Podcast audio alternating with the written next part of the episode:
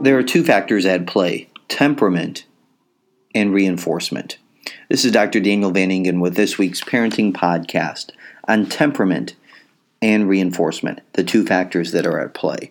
First, temperament. What we need to do is recognize that every child is different. Parents need to recognize that if they have multiple children, they're going to clearly see differences. Some of these are biological differences, differences in temperament and personality.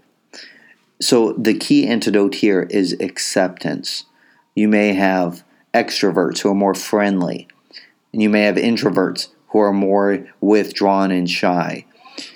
Um, but the big thing that I emphasize, and if you've read my book, You Are Your Child's Best Psychologist, what we don't want to do is overemphasize temperament.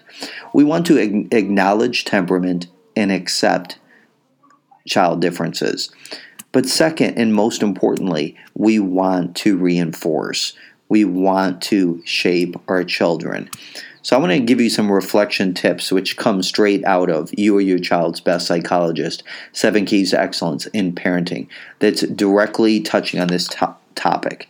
So again, temperament, and we need to be very accepting of uh, differences in our children. But second, we want to continue to shape, continue to reinforce. So here's some reflection tips. One, we need to recognize that the developmental process consists of a learning curve for acquiring communication skills. So, yes, extroverts may find it easier than introverts, but more important than personality types is the value of practice. Second, developing the communication skills that are similar for socially anxious individuals, digital natives, shy and inhibited individuals, and millennials, the goals are the same exposure, practice, and learning what to say. For example, sometimes we need to tell a child things that they can say. Look, I like my shirt. Uh, your opinion doesn't matter to me right now, but thank you for it. I like my shirt the way it is. I already have my own opinion. Um, and then sometimes it's a matter of not only what to say, but how things are said.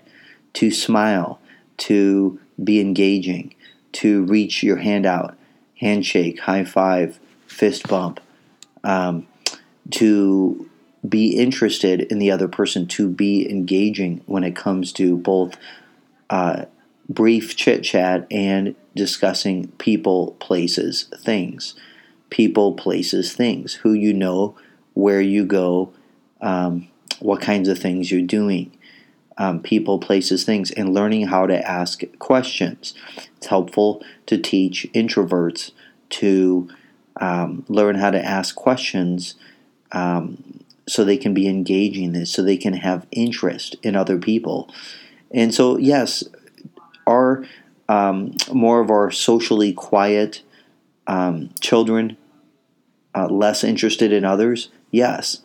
Um, but we can reinforce friendship building skills, friendship forming behaviors. We can reinforce and shape these kinds of things. Um, so, again, temperament, acceptance, but let's really think about each kid has different needs, and there's different things that we want to focus on. This is Dr. Daniel Van Ingen with this, this week's parenting podcast. The two factors at play, both temperament and their learning and what we want to reinforce.